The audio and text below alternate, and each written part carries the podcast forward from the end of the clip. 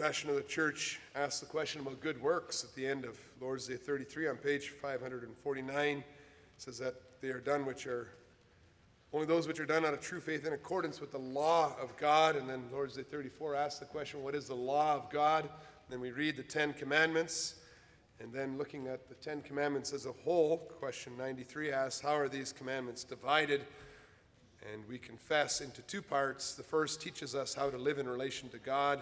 The second, what duties we owe our neighbor. And those two question and answers are then also the focus of the message this afternoon.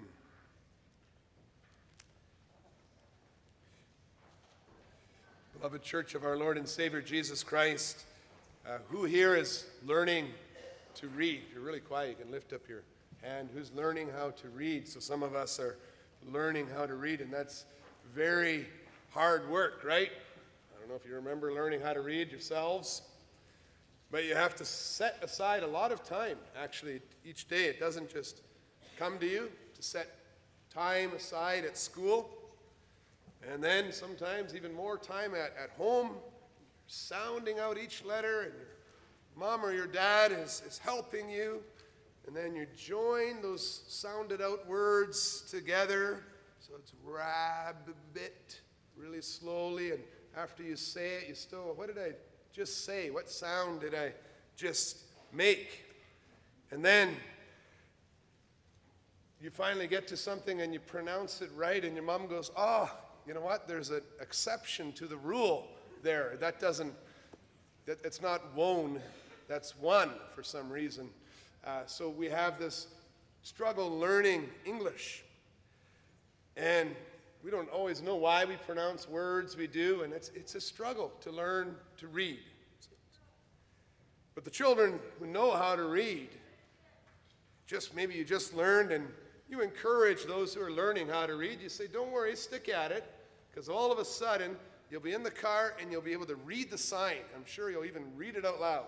So everybody in the house or in the car hears you reading the sign, stop, right? It's right there. You know how to read it. You see the sign. And so you encourage your younger friends. You say, just stick at it. You know, pretty soon the words will just make sense. And you can read books, and then you can go to chapter books. And then, who knows, maybe you can even read boring books after that, the big ones that they use to teach you in college and university. The day comes when you know your native language by heart. And all those rules that you learn, they automatically just are applied. They're just, it's like they're, just look at the written material and you know how to read it. There's no process, you just read it. And if you read a lot, your comprehension speed will increase. You'll even recognize the feeling or the flow or the beauty of language. You just happy to see the neat things of language. As time continues, your native language, English or Korean or Chinese or Dutch or Afrikaans or Farsi or French or whatever it may be, it just becomes a part of you. And in many ways, God's law can be compared to the grammar, the basic elements of an entire language. And as we look at scriptures, we see that although the law itself does not change, the Ten Commandments are always the Ten Commandments. The place of the law in the church, it moves from something outside of us on stone tablets to the truth that the Holy Spirit writes directly on our hearts. And in this way, God's law remains a rich blessing for the church in 2019. And I preach to you this gospel under the theme that the Lord wrote his law with his own finger for our good always. That's how we read it in Deuteronomy 6:24, right? The law is for our good always. We'll see that he writes his law on two stone tablets and on every Christian heart. And we all know, for us who talk about our Lord Jesus Christ fulfilling the law and fulfilling the sacrifices, but sometimes it can be confusing to understand the relationship between the law and the gospel. After Christ came, he fulfilled the law. We know that many things have changed, but we aren't always able to identify what those things are. We recognize that many of the Old Testament government, civil laws were temporary, and they served to keep Israel as a nation distinct from the other nations in preparation for the coming of Jesus Christ. They cannot be directly applied in our country today. We can also see that all the rules in the first books of the Bible about ceremonies, offering sacrifices, coming into the temple, keeping yourself clean, they should not be followed anymore, because we would be undermining the work of Jesus Christ. All those things were pointing to him. Now that he's come, it's unnecessary to follow those same laws about sacrifices and cleanness and uncleanness. We now live before the Lord through faith and in prayer. We also know that when our Lord Jesus came, he fulfilled the 10 Commandments. And we're relieved to hear that he obeyed them for us and in our place, because otherwise we would still be under God's curse. Like Galatians 3 verse 10 says, we're unable to abide by all things written in the book of the law and do them. But now the question is, and it's a question that was already asked in Lord's Day 33, but we again look at it. The question is, if we're saved by grace through faith in Jesus Christ, do the 10 Commandments still have a place in our lives? Does that law still have a place in our lives? Are we actually denying Christ's work when we read the law every Sunday in the New Testament church, or when we praise God's law with the singing of Psalm 1 or 119? When we even use the desire that a person has to obey the 10 Commandments, that's a condition for membership in our church. It's how we decide whether someone is under discipline or not. It's connected to the 10 Commandments. Those old stone tablets don't appear to be very relevant in our digital age. Sexual exploitation, the denial of right and wrong. So we ask the question, are they still something we need to know?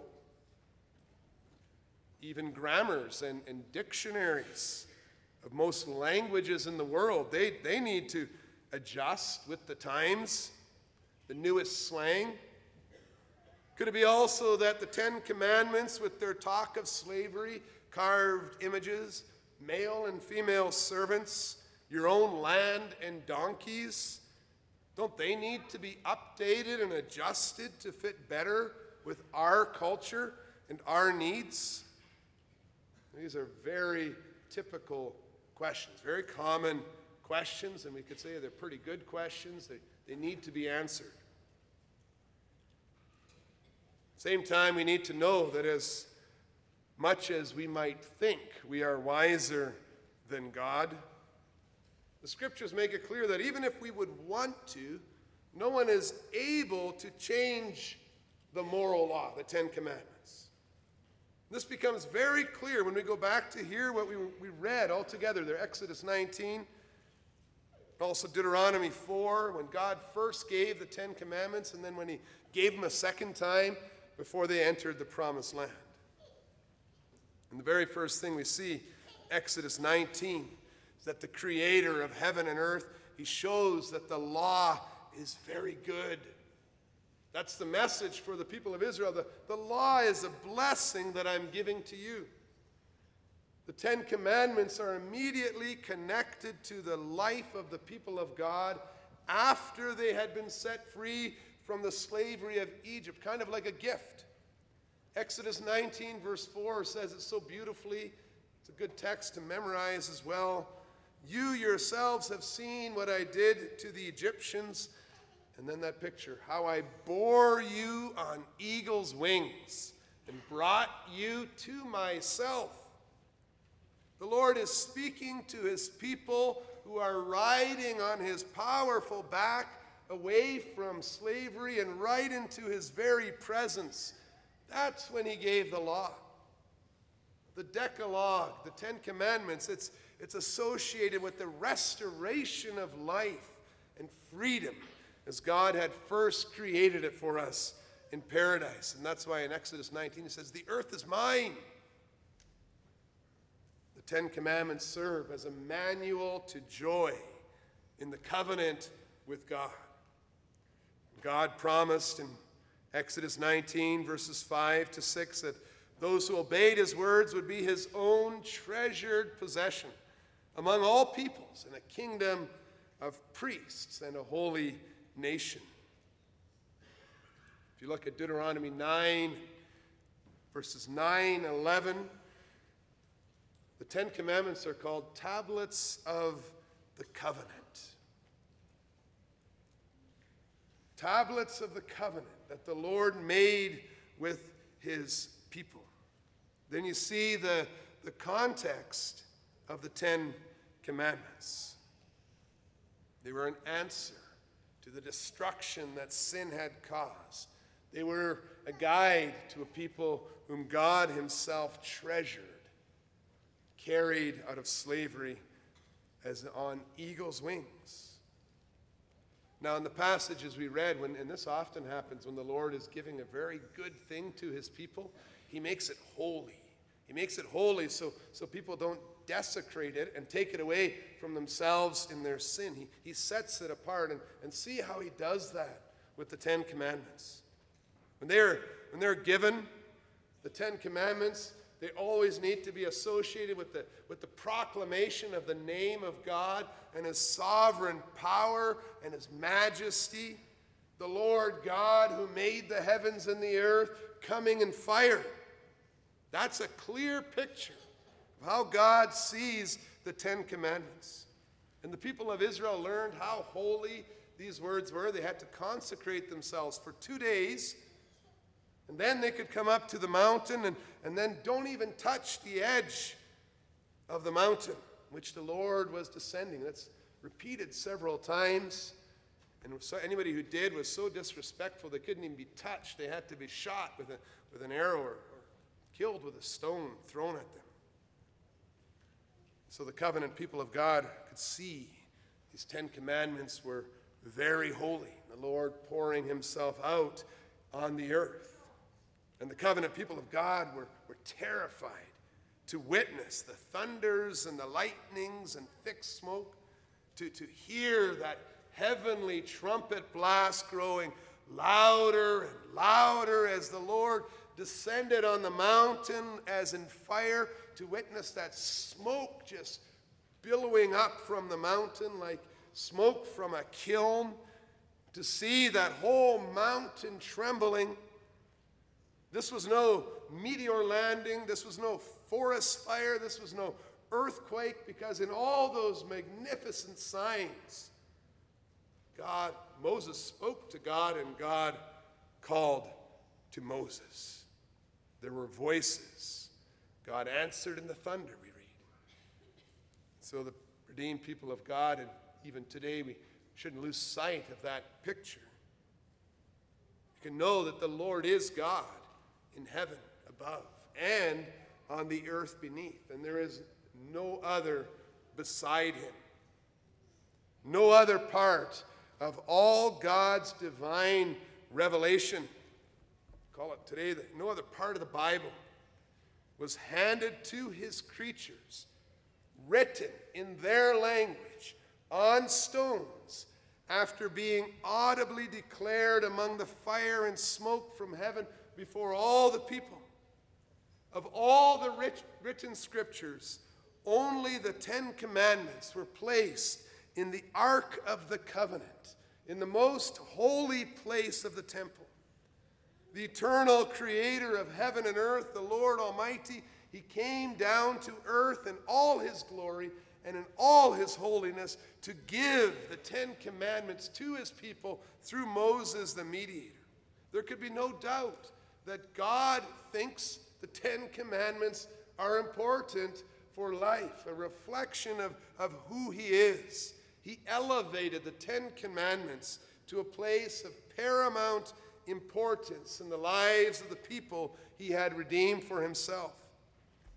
He elevated their importance, but this does not mean that the commands themselves in any way are elevated to the heights of disconnected philosophical irrelevance.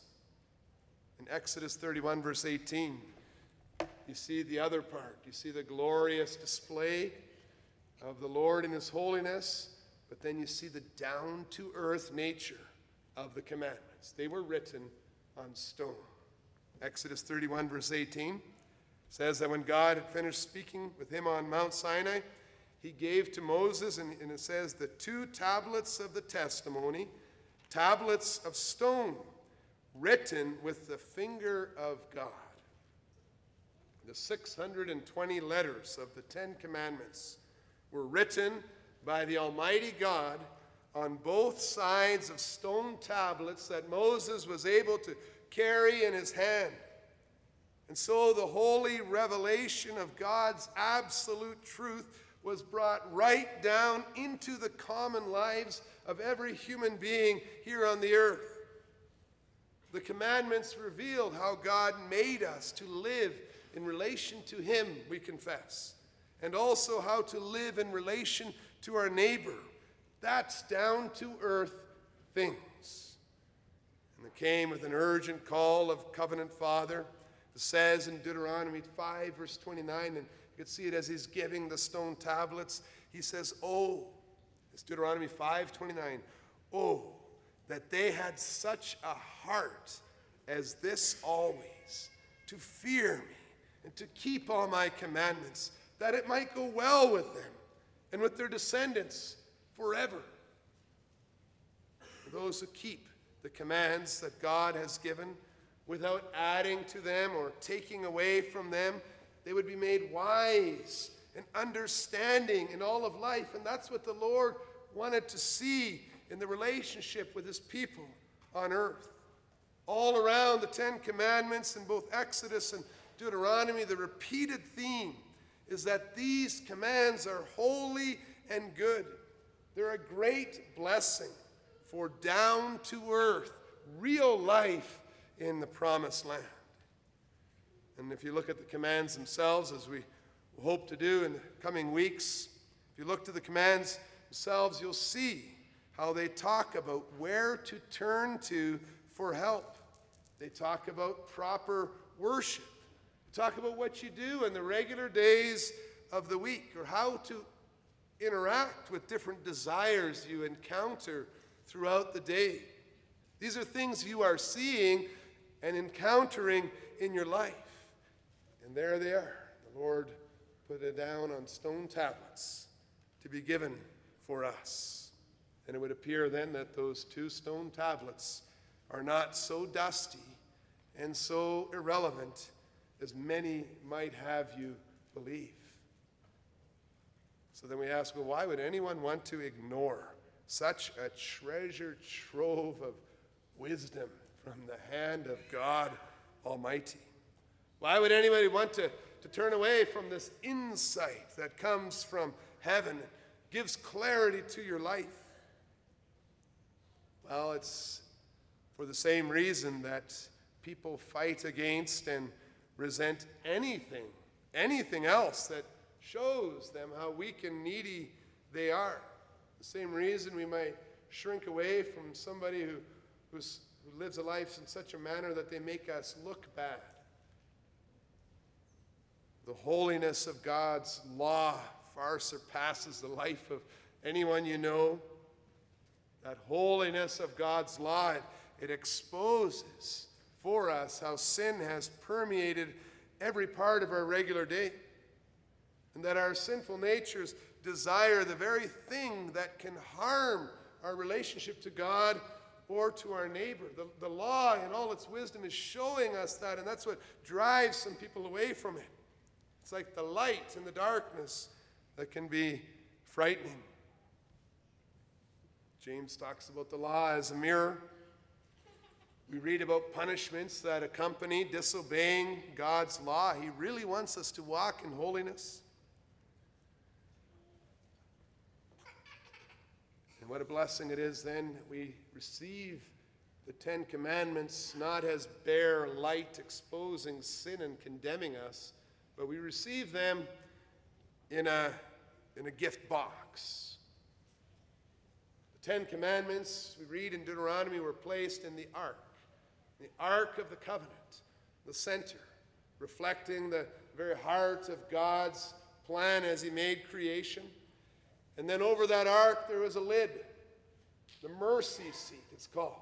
The lid that covers those commandments where the blood of the sacrifice went, so that when we receive it, we receive the promise that those 10 commandments are fulfilled for us in Jesus Christ, and our guilt, sinning against them, is paid for.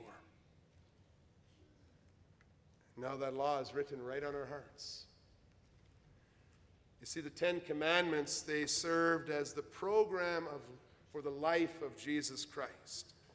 They're the explanation of how the Son of God lived when he lived on earth, the perfect righteousness that the law protected as a guardian was finally visible in the down-to-earth daily life of Jesus Christ. The promise of the gospel is that whoever believes in Jesus Christ also shares in his righteousness. You see, Christ's obedience is imputed to us who believe. So because of our faith, we are simply declared righteous. God treats us as people who have completely obeyed the law of God. And that explains the transition from the law being something outside of us, like a grammar we have to learn, to the law being something inside of us that we want to live in and walk in as a new nature. See, when the audible voice of God was heard in the New Testament, he no longer said, "Obey the law yourself and live." But when his voice was heard in the New Testament, he said, "This is my son, my chosen one. Listen to him." For the son had fulfilled, obeyed those commandments for us. He's brought us out of death into life. And how did the Son of Man, how did the Son of God instruct us after he rescued us from the wrath of God and the condemnation of the law? What did Jesus teach us as the guide for our new life? He preached the full meaning of the 620 words on the 2 stone tablets that had been placed in the Ark of the Covenant. Both in his Sermon on the Mount and on the plain, our Lord Jesus explained that the 10 commandments would continue to serve as the rule for our redeemed lives in the kingdom of heaven. When we came in, we saw the text, the display text. It's from Matthew 5, and if you look at Matthew 5, verses 17 and 19, he says, "I tell you, until heaven and earth pass away, not an iota, not a dot will pass from the law until all is accomplished. For he did not come to abolish the law, but to fulfill it." And so God's law continues to stand in the center of our relationship with God in the new covenant. Jeremiah 31, verse 33 already told us that this was going to happen. I'll read it to you. "For this is the covenant that I will make with the house of Israel after those days, declare the Lord. I will put my law within them, and I will write it on their hearts, and I will be their God, and they shall be my people." And this promise is directly related to the Holy Spirit in Ezekiel 36. Verses 26 to 28, and I'll read that. "And I will give you a new heart, and a new spirit I will put within you. And I will remove the heart of stone from your flesh, and give you a heart of flesh. And I will put my spirit within you, and cause you to walk in my statutes, and be careful to obey my rules. You shall dwell in the land that I gave to your fathers, and you shall be my people, and I will be your God." And so as it was in the Old Testament, it is also in the New Testament. Faith expresses itself in love. And love is determined by God's divine gift of the 10 Commandments. Paul says that they're summarized as love. And so even if we're transferred out of the kingdom of darkness and then brought into the kingdom of light by God's grace alone, the rules of the kingdom continue to be the same. For the kingdom is the same. It's of God. To return to our comparison, even after we've learned the language, we've learned so that we can read and speak it by heart without, and we enjoy doing so, even when we know it just by heart, the rules of the language contained in the grammar, they continue to be in place. And as the rules of the language, they shape the way that you speak. They shape your worldview and your culture. So also everyone who has the law of God written on their hearts, so they just know it like a child might be able to naturally read. Those laws continue to function. The Lord uses them to establish the character of his kingdom. And so many times the Lord tells his people to teach their children the law of the Lord. He wants the next generation to live in the truth and the harmony that he made us for. He wants us to live in his kingdom like he made it. And so, having been sanctified in Christ, to live holy lives.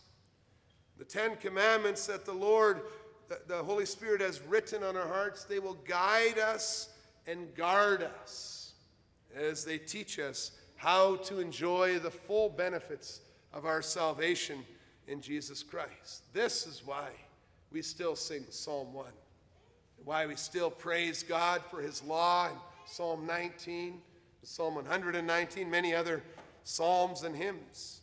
This is why every Sunday we hear the 10 Commandments, the 10 words of the covenant, once written on 2 stone tablets, why we hear them read to us, why we read along and we submit our lives to those words. This is why we still use those ancient words to make decisions about what is right and about what is wrong in 2019 during our week. The Holy Spirit is using those 10 Commandments when he leads us in a life of love. The 10 Commandments that came to us through the fire in all holiness, and now so close we can study them, so close that even some people feel the courage to despise them. So near, how vulnerable these words are today. Written down by the finger of God, the 10 Commandments will guide you in the way of truth. As we look at them in the coming weeks, we'll see a very down-to-earth, practical instruction the Holy Spirit leads us into. May the Lord help us to communicate Christian love like a person just naturally reading the story, displaying Christian love that results from the grammar of God's law that he has now written directly on our hearts. Amen.